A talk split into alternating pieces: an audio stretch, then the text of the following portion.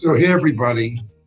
Welcome to Voices from the Front Lines, your national movement building show. This is your host, Eric Mann. And we certainly have voices from the front lines today, as we do every week.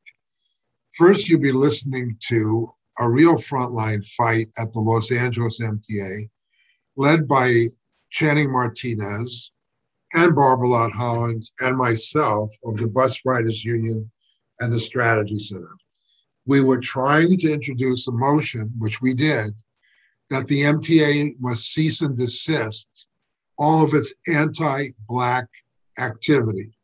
Spoiler alert the anti Black MTA did not do what we said. But we're very optimistic about the campaign, and you'll hear from Channing and Barbara, myself, very soon all about it. Then we have some phenomenal news, which is if you go back on the previous podcasts, listen to Mike Cannon, UAWD, Uniting All Workers for Democracy, in the United Auto Workers.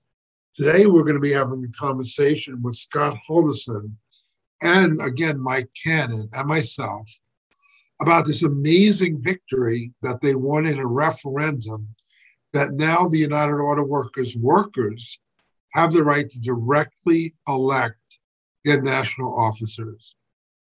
We will also be hearing from Ernesto Arce with his by now terrific South Central Third World News. And throughout, you'll hear Nina Simone singing, I wish I knew how it would feel to be free. So that's a show we are looking forward to you listening. Check us out at voicesfromthefrontlines.com and you can hear us then on SoundCloud. We welcome comments at eric at voicesfromthefrontlines.com. I wish I could say all the things that I should say, say them loud, say them clear for the whole round world to hear. I wish I could share all the love that's in my heart. Remove all the bars that keep us apart. I wish you could know what it means to be me. Then you'd see and agree that every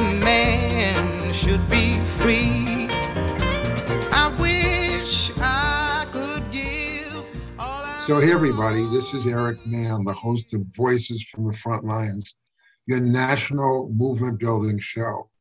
Last Thursday, December 2nd, there was a major showdown between the Bus Riders Union and our allies on one side, including Black Lives Matter, and the Los Angeles MTA on the other. As always, we were fighting for the rights of 500,000 bus riders who are 20% Black, 55% Latino, 60% women, and 85% profoundly, profoundly low income against a group of liberal Democrats who represent not just corporate interests, but anti Black and anti Latino interests, sadly, including by their votes, some of the Black and Latinx board members as well. We had very high hopes yesterday, and some of those were accomplished, but the results from the board were profoundly discouraging. We had come with a motion based on complete documentation, which you can get on our website, where it says the Bus Riders Union calls on the MTA to cease and desist all of its anti Black policies. We pointed out that based on the cooperation with the CEO, the new CEO, Stephanie Wiggins, who had provided the data to us, that the data was outrageously anti Black. And as we explained to her, reaching the level, the formal level of genocide as defined by the United Nations statutes on genocide. That is to say, as an example, that Black people representing only 8% of the population of the city 19% of MTA riders itself being reflective, because that means that Black people are transit dependent, have no money to buy a car, are receiving 50, 53, 60, and 65% in different categories of tickets and arrests for fare evasion and the violation of what we call the black codes, which are those codes on the wall of the trains and buses that say, Black people, if you eat, if you drink, if you put your feet on the floor, put the foot on the chair, if you're loud or quiet, if we don't like your odor or your behavior, we will lock you up as we did the freed slaves. It's serious that we call them the black codes. So what happened yesterday? Well, we went in with a tremendous amount of hope. We had an excellent meeting with CEO Stephanie Wiggins, with Barbara Lott Holland, Channing my, my, with Barbara Lott Holland, Channing Martinez, and myself, in which, after looking at the outrageous anti-black data of arrests and tickets, she made a commitment to us that in her CEO's report, she would indicate to the board that there is an anti Black problem, even if he simply said the data reflects an anti Black problem. That's what she agreed to say. She did not agree to do anything, although we discussed certain things. We asked her to suspend the enforcement of all fares altogether. Instead, no, they're going to start collecting them again in a month. We asked her to stop the enforcement of all the black codes. She said, well, the inspector general has some power in that, which we later found out was not true because that could be given back to the CEO. So the only commitment she made is to acknowledge the problem. And that to us was an enormous victory because if the CEO, yes, a Black woman CEO says, we have an anti Black problem, we knew that the whole floodgates would open up. And so did they. Then we met with the office of Mike Bonin, and he agreed through his staff person to recognize the BRU motion and to recognize the bus riders union. That's all they said. And they kept coming up with different ideas. And I said, listen, if you don't call it anti Black, and if you don't call it systematic, then all your efforts to improve this and improve that without confronting the anti Blackness is anti Black. I got the indication that Mike Bonin, who's been a very good guy with us, would simply say, I acknowledge the bus riders union motion and I'm concerned about it. Note how low we set this bar. We then also met through emails and conversation with the office of Supervisor Hilda Solis, who has not been meeting with us, told her that she was working against free public transportation and she had to acknowledge anti Blackness. Uh, we received no such commitment, but we did receive a commitment to have a meeting with the supervisor. I report this because as an organizer, you have to be very honest with what people tell you and not read into it what they didn't tell you. That's not fair to them. On the other hand, when somebody makes a commitment to us, I know when a commitment was made. And CEO Stephanie Wiggins made a commitment to me and Barbara and Channing that she would acknowledge a problem of anti Blackness to this board and say the word anti Blackness. In our meeting with us, she said, We have an anti Black problem.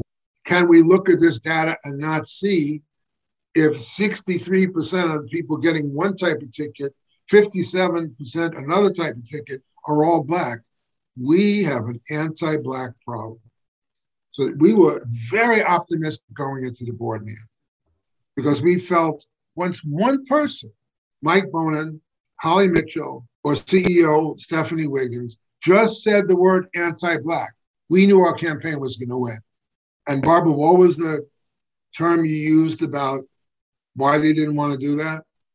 They did not want it to go on record nor be printed in black and white that they actually saw the anti-blackness in their policies.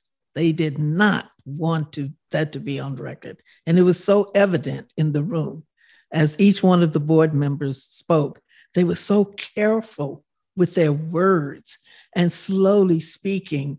It's as if they all practiced. They had a, a practice run on what actually this board meeting was going to be. And they definitely stuck to it. No one even mentioned anything close to anti Blackness. When I was listening very carefully, it was like a plague had swept over the entire boardroom. And it was a mind control that they could not even think the word anti Blackness. It was completely blocked out. What happened was that Stephanie Wiggins, who I had admired, by the way, quite a bit and felt that I had a real connection with, and who went out of her way to indicate she had a connection with us, gave one of these long, long reports, and, and we'll give it to you some other time. But the essence is we don't have money for new buses. We don't have money for fare reductions. We don't have money for this. But I'm happy to say we went to Washington and I got this grant. I got that grant. I want you to know that the Build Back Better infrastructure bill is a big boondoggle, and we're going to get 3 million or 4 million or 5 billion or 600,000, 600 million. We don't know how much yet, but we're in on the gravy train. And don't worry, more money is coming from Joe, the anti Black Biden. That was her report. And I kept waiting, okay, okay. And then in the end, you're going to say, I just want to say one thing besides all the good news. We have an anti Black problem. I really did. And then she ended by saying, I'm great. You're great, and we're great. So that's what happens in story one. Channing, why don't you tell us the story about the vote on the police? So, one of the initiatives that were on the table was uh, item 25, which was to add an additional $75 million to the Metro policing budget. It's noteworthy to say that they had already had a vote just a few months ago, I think about three months ago, claiming that the police basically overran their budget and overspent their budget, and the contract is not up until June 2022. They wanted to pass back then a motion for $111 million. We fought them tooth and nail, and not just us, everyone in the city fought them tooth and nail and got that down to $36 million. And they passed that. We didn't want them to pass anything, let's be clear but they passed $36 million and they came back again, this time with $75 million. And every single board member, except for Holly Mitchell and Mike Bonin, voted for that. Um, justifying it, saying that 25.1 is this new motion for transit ambassadors, and half of the people don't feel safe with police, and half of the people feel very safe with police. And we think that this is a good compromise. It's all bullcrap. Everyone voted for this initiative to give 75 million more dollars to the police, except for Holly Mitchell, who abstained. My first thought was that was interesting. And what she said is that you have policing agencies that are overspending their budget and willfully overspending their budget, is the words that she used. And we are the enforcement arm of the of at least one of those police forces and if we vote for this we are signaling to them that it's okay. And they are out of control and it's not okay and we need to put a stop to it. In my opinion i think she should have just voted no. Just be courageous okay? Um, lay down your body on the line is what we say in the movement. And I get it. You might not get elected again, whatever.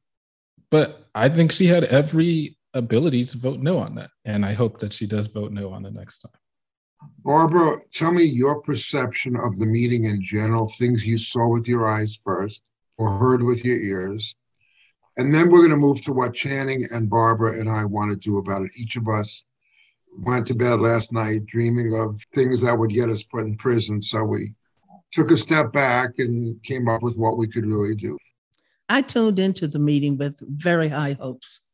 With the work that we had done with our allies and in the streets, that uh, we knew that we had enough opinions and support from the general public. But going into that meeting from the very beginning, I went, uh oh. As it started out, the meeting started out with people supporting the Bus Riders Union, saying it by name, saying, uh, please support the BRU's motion.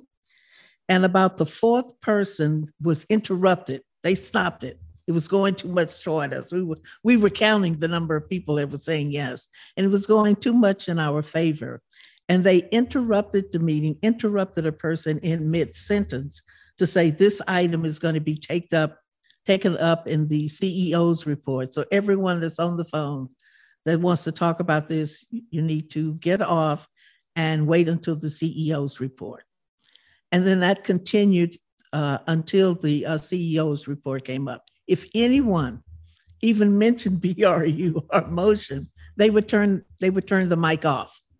So it did it did not get the, the people a chance. And of course, people started asking, how long? How long? The meeting is going on and on and on because they knew that was the that was a deliberate attempt for some people that had to go to work or do whatever they had to do uh, ended up not speaking and so that really put a damper and the, as i had said before the silence and the the short sentences that board members were giving on the items definitely sig- signaled that the, the concentration they were giving as to not mention BRU at all, not mention anything anti Black at all. You know, I said, this too shall pass. We've come across this before. This tactic of the MTA trying to block us out has happened before. It hurt in the moment, but then I rallied back because it's not over. The fat lady has not sung yet. So, since she hasn't sung yet, what do you plan to do? What's the first thing that came in your mind? Uh, Voices listeners, you have to understand that we are truly of the Joe Hill School of don't mourn, organize. So we have a setback. We feel bad. It's not like we don't feel hurt or depressed, momentarily even hopeless. And then we spring right back to, all right, what's the next move? So since me and Barbara and Channing have not yet met, where we always work out these things, What's the first next move you want to make, Barbara? You know, the first thing that came to mind as I was listening, and even the the joy I had from the night before, which was a Wednesday. I went to a, I was asked, which is an honor. I was asked by Black Lives Matter to speak at one of their Wednesday's events. And what made the event so special was it was December 1st, 1955, when Rosa Parks was arrested on the bus for not giving up her seat and just connecting it to public transportation and buses today. Being there, surrounded by the people that were rallying right with me. And even after coming, after speaking, people coming up saying, I remember this and when is it? And everyone had a flyer. So, one of the first things that I want to do is make sure that I even strengthen my connections with the Black Lives Matter movement this is happening on Wednesdays, and I am definitely going to dedicate more of my Wednesdays to coming out and participating with them on this action. Channing, what's your New Year's resolution for Revolution? I'm very optimistic actually, because one thing I noticed is that the sheriff has a lot of power and he had lots of people call in. But we had just as many people call into that board saying support the BRU and no police on metro buses and trains, and police don't keep us safe. And so, in that vein, I think the board is drastically underestimating the work of the bus riders union. And my one hope is that we're going to get thousands and millions of flyers into all of their communities with their face on it, get billboards made and let everyone know how anti-black this board is. So my last thought is that we need to uh, do what we call accountability campaigns for each member of the board who participates in anti-bus riders, anti-blackness, anti-Latinx, anti-women, So that would mean a Sheila Kuehl accountability campaign. It would mean a Janice Hahn accountability campaign. A Holly Mitchell, Mike Bonin, Mayor Garcetti, Hilda Solis. We need to really go in and look at their voting records, look at who they get money from, let them know that in East LA there's going to be a Hilda Solis accountability campaign. On the West Side, I think that Sheila Kuehl has got away with murder. She is just uh, loved on the West Side, and that's because the West Side doesn't care about Black people. And we have to try to change that. So I think the the good thing about an accountability campaign is we're simply going to tell the truth of everything. If they vote good, we'll say they vote good or well. If they vote bad, but we can't just talk about the MTA board. We have to break out each person. So I'll end by saying that we all do feel optimistic. Uh, Jani indicated that in the middle of a long, rambling monologue, Mayor Garcetti said, well, we do need free public transportation. And actually, the bus riders union has been talking about this for 20 years, and we should have listened. So that gets into the record. Mayor Garcetti, yes, you should have listened because you didn't care. But now move for a complete public transportation with no police on the trains and with no proof. Well, if it's free, you don't have to prove anything and get rid of the black codes. So we are on the ascendancy against a very powerful adversary that reflects every corporate interest in the city. And we need your help. If you're interested, write to Channing at the strategycenter.org, who's the lead organizer of this campaign. Barbara at the strategycenter.org, that's Barbara Lott Holland. CC them both. They'll get back to you and you watch. We're going to do something important for the Black community. We're not going to let this genocide continue. We do feel actually optimistic after having a rough day in the war, and have to realize that we scored more blows than I understood at first. So this is Eric Mann. You're on Voices from the Front Lines. This was our two lead organizers, Channing Martinez and Barbara Holland, and myself, all of the Bus Riders Union, telling you the usual crimes and misdemeanors of the MTA board. And our campaign of challenging anti Blackness is on the ascendancy, and we need your help. Say, say them loud, say them clear for the whole round world to hear. I wish I could share all the love that's in my heart. Remove all the bars that keep us apart.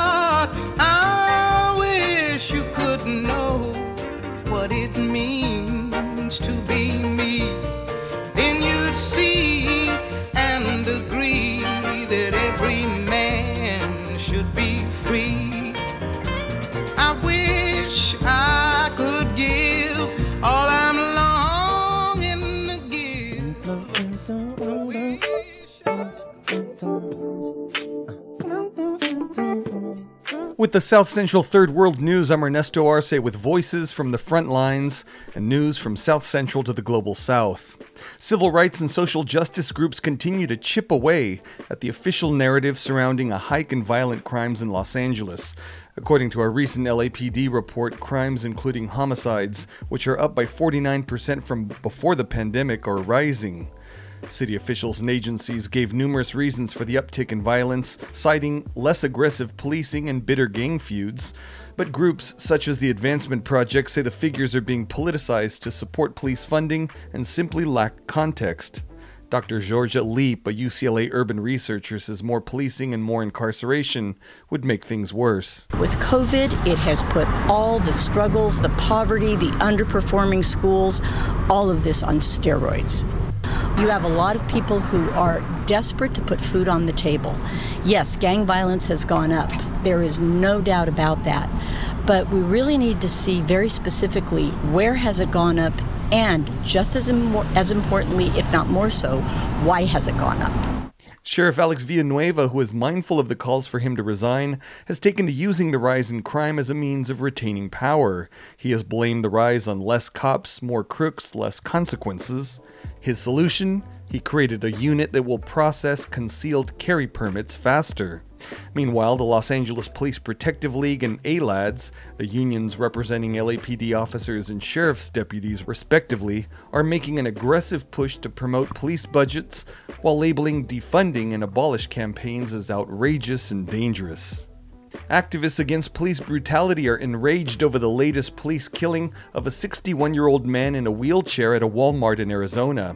Local reports say that Walmart has condoned law enforcement actions inside its stores, including aggressively handcuffing and even shooting suspects.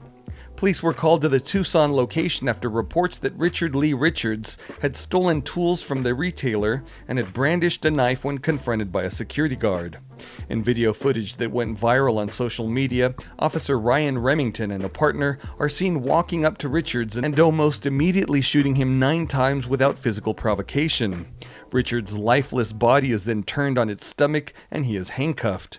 I have uh, friends and family that are police officers. Yeah. Um, so when I see this, my emotions are, are, quick to race, but I'm slow to judge. Right, right. But when I see the video, it's hard for me not to think about two things de escalation yes. and then excessive force. And it just seems like here's another situation where a police officer just went too far. I'm not saying I know all the details, but just right. at first sight.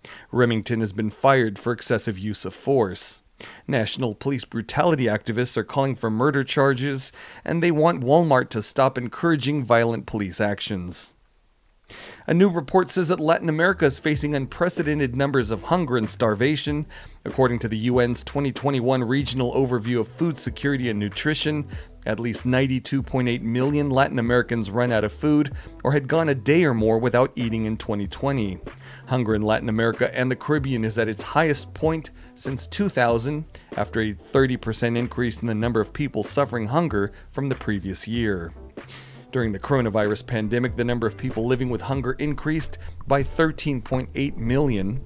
The numbers of hungry people in Latin America now stands at 9.1%, the highest it has been in the last 15 years, although slightly below the world average of 10%. African Union leaders are gathered in Addis Ababa to propose solutions to end fighting in Ethiopia after the UN warned that the risk of the East African nation spiraling into a widening civil war is only too real. Former Nigerian President Olusegun Obasanjo said that they hope to secure the withdrawal of troops that satisfies all the parties in the conflict. The UN estimates 400,000 people in the northern region of Tigray are living in famine like conditions following a year of war. The latest conflict started in November 2020 when forces loyal to the Tigray People's Liberation Front seized military bases in Tigray. In response, Prime Minister Abiy Ahmed sent more troops to the northern region. Thousands have been killed, and more than 2 million have fled their homes. With the South Central Third World News segment of Voices from the Front Lines, I'm Ernesto Arce.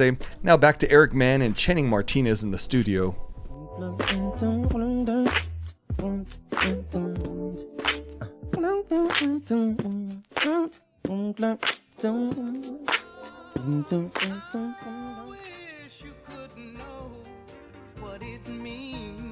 To be me, then you'd see and agree that every man should be free.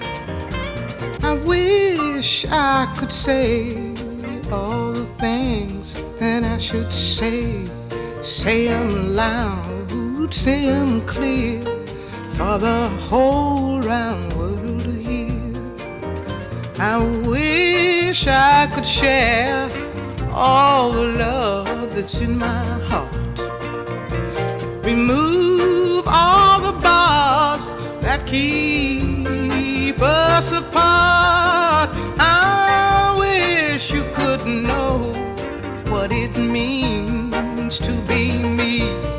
Then you'd see and agree that every man should be free. I wish I could give all I'm longing to give. I wish I could. This is Eric Mann, the host of Voices from the Frontlines, your national movement building show. In this segment, we're very excited. We have Scott Houldieson and Mike Cannon, who are leaders in UAWD, which I thought was United Auto Workers for Democracy, but it's brilliantly Unite All Workers for Democracy. And they have won a hell of a victory, which is they have actually won a referendum of UAW members who are going to support the direct election of their national officers. Now, you may think, well, I guess that's good, but what's so good about it? Let me just tell you a couple of things before I get to Scott and Mike. The first thing to understand is before this, the system was called a delegate system. You would elect people in your district, in your in your plant, and then they would go to usually Anaheim, California, allegedly representing you. These were almost always the most powerful people in the union anyway. They were the people, frankly, who were mainly in with the company, but were giving out a lot of bribes, favors to everybody, and were powerful forces. When you got to the UAW convention, as I did, the first thing you found out is if you were not a delegate, you had to be a visitor. And you were behind this big wall and you could not go talk to the delegates. But to my shock, Chrysler, Ford, and GM executives were on the floor, handshaking with the delegates. But Victor and Sophie Reuther, who built the UAW, were prohibited from going on the floor. So let's be very clear that the direct election of delegates was not just democratic, but no one could explain how undemocratic the delegate system was. And if I may say, how thoroughly corrupted those conventions were, that I'll tell you more about some other time.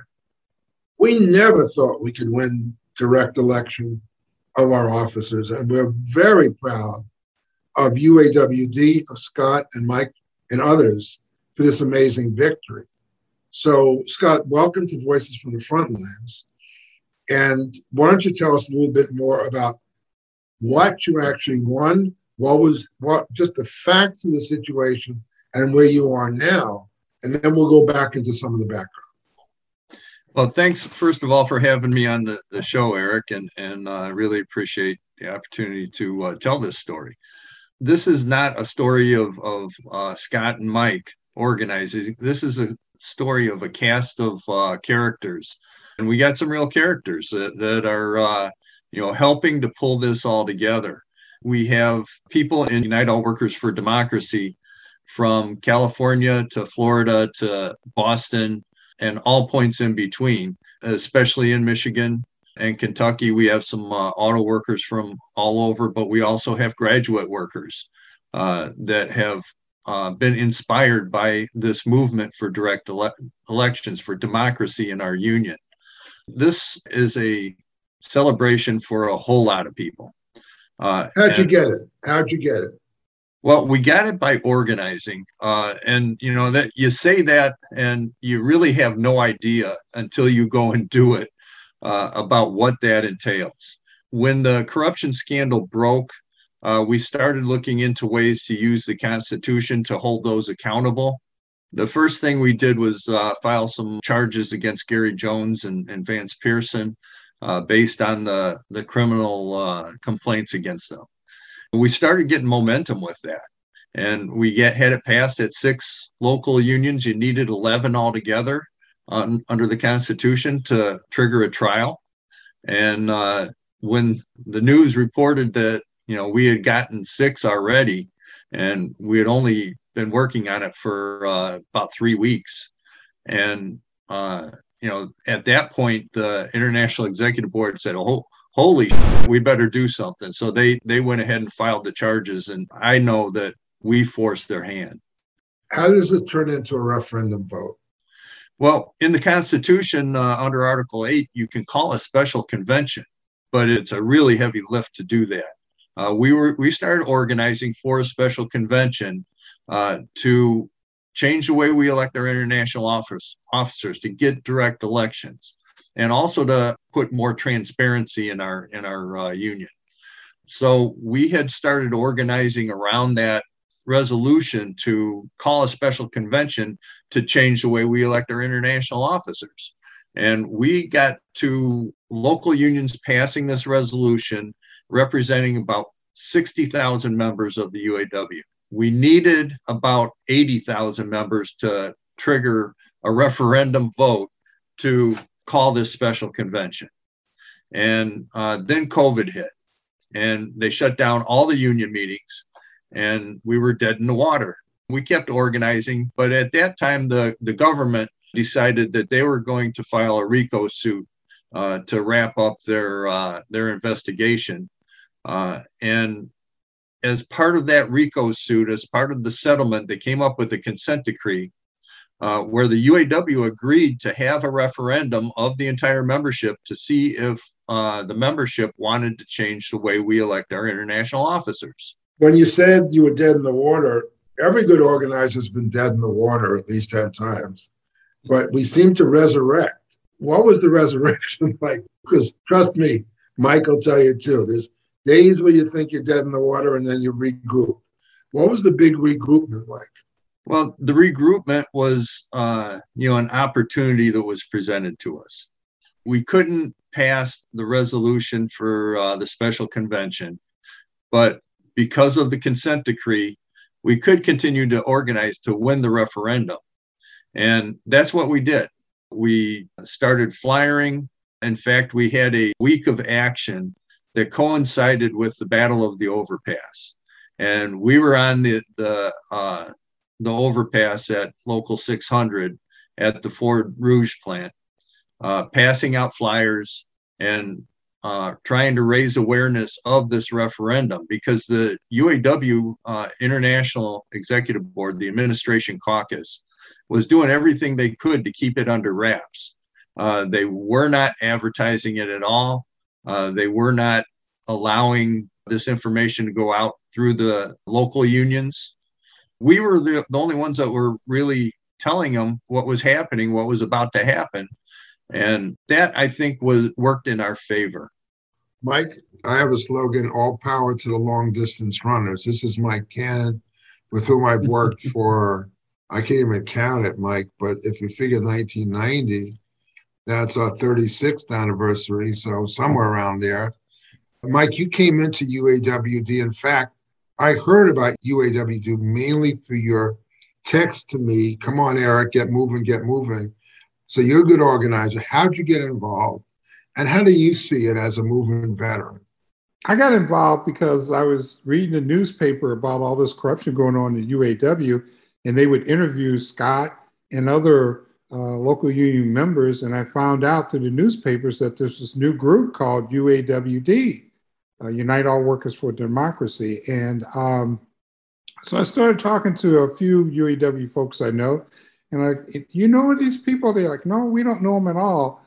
Uh, and I thought, well, you know, I think this is kind of group I want to get involved in. When I heard about the fact that they were taking on the job to uh, get enough uh, UAW locals to pass resolutions for a special convention, I thought, well, wait a minute. Now, this is kind of group that I want to belong to, right? They're prepared to lift the heavy load to get to where they think the UAW should be. So I got in touch with them, and immediately we clicked, of course, because uh, of my involvement with New Directions from the 80s and 90s.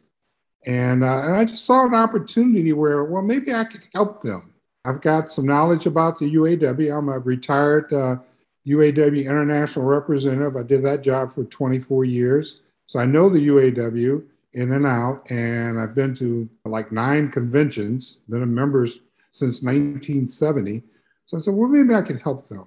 So uh, that's I got in touch with them, and I, that's been two years ago, and I've been working with them ever since. Yeah, without a doubt. Now, Mike, I know seriously that you're very modest, but because I want people to understand the value of making a lifetime commitment to the movement, right?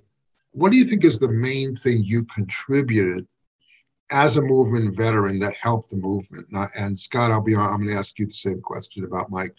I was able to bring my experience in uh, as an organizer, and I was able to give give advice to them uh, in terms of how how to organize people. That you organize people around issues, right?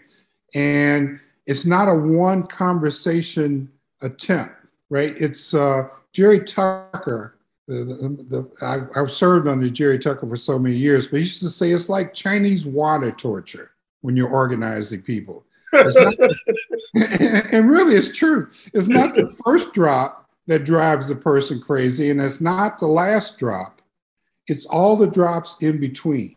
And so you have to keep going back to people and talking to them because people need time to process information and and fit it into their world and understand it and all that. So you continue to go back to people. So I was able to bring to them um, my organizing skills, which is persistence, right?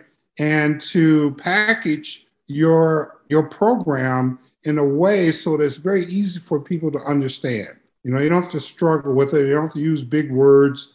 You try to use catchphrases and give them bits and pieces of information so they can digest it and process it, right? And then you go back and give them more. So I try to bring all the organizing skills that I had available to them, um, and uh, I think I think I was able to help them in some respects. Yeah. Well, before we get to Scott, I'll tell you that I don't call it the water torture, but in my 16 qualities of the successful organizer, number 15 is relentless. And I think what people don't understand about Mike, but I and don't understand about Scott, and my friend Mark Masaoka, with whom I've worked, is you know, Scott, we used every break to talk to workers. Every lunch, I talked to workers. After work, we had beers with guys and we would talk to them. They would say, damn, that Mark and Eric always want to talk. And people were happy about that, you know, that you didn't just talk to them once, but you were trying to build a relationship with them. And they knew that. And they said that these people care about, even at first I didn't agree with them, but they're not selling vacuum cleaners, they're selling freedom. And we got a lot of workers who came to respect us by believing in them, believing they had the chance to, to change for the better. And once that starts, it gets to be like a steamroller. So, Scott, tell us about Mike. Mike has brought uh, just a wealth of knowledge uh, and experience of, of organizing. But I, would say uh, the most impactful thing that Mike brought is consistency. Right. We were kind of a hodgepodge uh, guys that just kind of were pissed off and, and wanting to uh, create some change, but we didn't really know how to do it. We thought we could maybe do it part time and uh, meet once a month or once every couple weeks and, and right. uh, talk this through and go out and change the world. Well, Mike brought us uh, back to reality and, and he got us, uh, you know, his first comment was, well, we need to meet twice a week. We uh, compromised to once a week, but that quickly turned into about five times a week uh, with all the different tasks that we were trying to accomplish. Now, we didn't meet as a steering committee five times a week, but we would have once a week steering committee meetings and, and then, uh, you know, text bank meetings, organizing committee meetings. We're trying to form an education committee, all the things that, that uh, needed to be done. And in a short time to organize for this referendum that was, uh, frankly, coming up pretty quick. We thought we had a lot of time, but you know, it turned out we didn't and uh, every uh, every moment, every meeting was was precious, and and Mike taught us that. On top of that, he has an, a knowledge of the inner workings of the union and the administration caucus that was uh, just worth its weight in gold. When we, uh, you know, were trying to uh, get some influence over the uh, the consent decree and trying to get some influence over the monitor, Mike knew exactly what tactics the uh, the administration caucus was pulling behind the scenes, and that helped us to uh, kind of navigate around those. You've won this amazing victory, but now you simply have the right to elect your officials. But the administration caucus is in power, and they are the same forces that have caused all the problems in the union to start with, including the corruption. But that's not going to stop them from saying, all right, we have an election, let's sort of turn the screws on everybody now. And we're going to get reelected through the same process because they're smart and they're vicious. So it's an amazing victory, even though you're just winning. Have you begun to think about the next steps to victory? And I want you to end by asking or telling our listeners how they can get in touch with uawd.org, starting with going on uawd.org. But Scott, what's the next moves? Have you thought that far?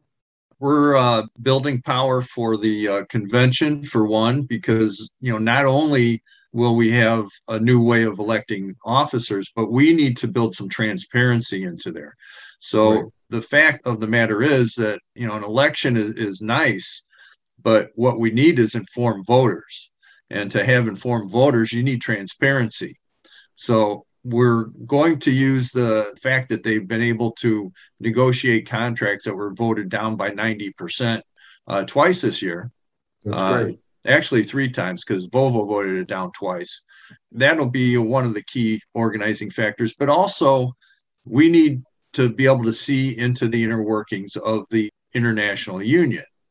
And to do that, we think we should have access to the financial reports. This is how much we brought in. This is how much we spend. This is how much we got left. You know, we want some details and we want it more often than the once a year in the LM2 report or, or once a year in the Solidarity magazine. So we need quarterly reports. We need uh, we need to have access, better access to the uh, minutes of the executive board meetings, so that uh, people can make an informed decision. Mike, what's the next move in your mind? Organizing continues. You know, matter of fact, we have to rev it up now, right? This is a golden opportunity. We got this uh, got this great victory. So there's a bounce that we that we get from this victory. Our website two nights ago crashed because of so many people trying to get on it, right? So we got to use this as an opportunity to organize even more so for the convention because we have a convention in July, July 2022, and um, we're going to uh, discuss uh, the language that's going to go into the Constitution that codifies the uh, direct election in the UAW, right? Comes the law of the land. Um, so we're going to do that, uh, organize. But, you know, we started weeks ago and we put together a win or lose strategy. If we lost the referendum, we still had a strategy. It was not going to stop us. We're just simply going to, you know, shift into a new gear, right? And so we're going to organize. We're going to talk to people over the coming months. We have a poll that, that members can take on our website, uawd.org. We're, er, we're asking everyone to go in and fill out the poll form because we want to hear your ideas. We want to know what is it that you want this UAW, what we now call the new UAW, to look like going forward. Okay, so we want your ideas on that. So go to uawd.org and uh, give us your ideas. And uh, we're reaching out, we're doing phone banking uh, to reach out to people, to talk to them, get their ideas, get them to join UAWD. And we're going to build uh, this movement up uh, even further than we have today. It's ironic, Mike, because I teach something called Where's the Bounce? because I made a mistake once where I had a big rally and I did not know my next move. So everybody was so excited. They came up to me, now what are we doing? And I was so busy doing the rally. I said, I don't know. They said, well, we're all here now. And I lost them. I had to get them back. So now I learned you have to have a bounce from every victory. So it's funny you use the same word, or I. So the point, Scott, is you got a senior person with you now, and as a senior organizer, and you are too, by the way, having won this victory, there is a tendency in movements to have lulls where people will say, Congratulations, right on, right on. Oh, wait a minute, we got to still meet. Oh, we still got to work harder, but we won. And you say, No, no, you just won a step towards the biggest step.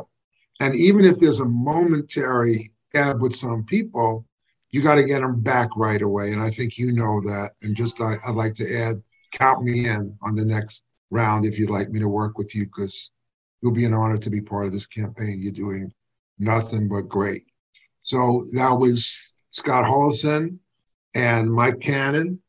How do they reach you? And you're allowed to ask what you want people to do to help you. So you can reach us on our website, uh, uawd.org. Uh, we have a Facebook page, Unite All Workers for Democracy. Uh, and you can uh, email us at uawdemocracy at gmail.com. So those are three good ways to uh, reach us. And while you're at uawd.org, fill out the uh, survey that Mike was talking about. And when you put your uh, contact information into there, we will interact with you. We will uh, send you text messages and, and reply to your answers. Be a part of this change that's that's coming uh, our way. Uh, you know, this is, like you said, the very first step towards winning a better union together, and that's what we really need to do. You know, nobody does this alone. We need to do it with the membership of the UAW. That's the way that we're going to improve our union and build it back stronger than it ever was. Do you accept contributions? Uh, we do. There's a there's a donate uh, button on there uh, when you go to our website, and there's uh, also a join button. So if you're a UAW member and you're listening to this, uh, join.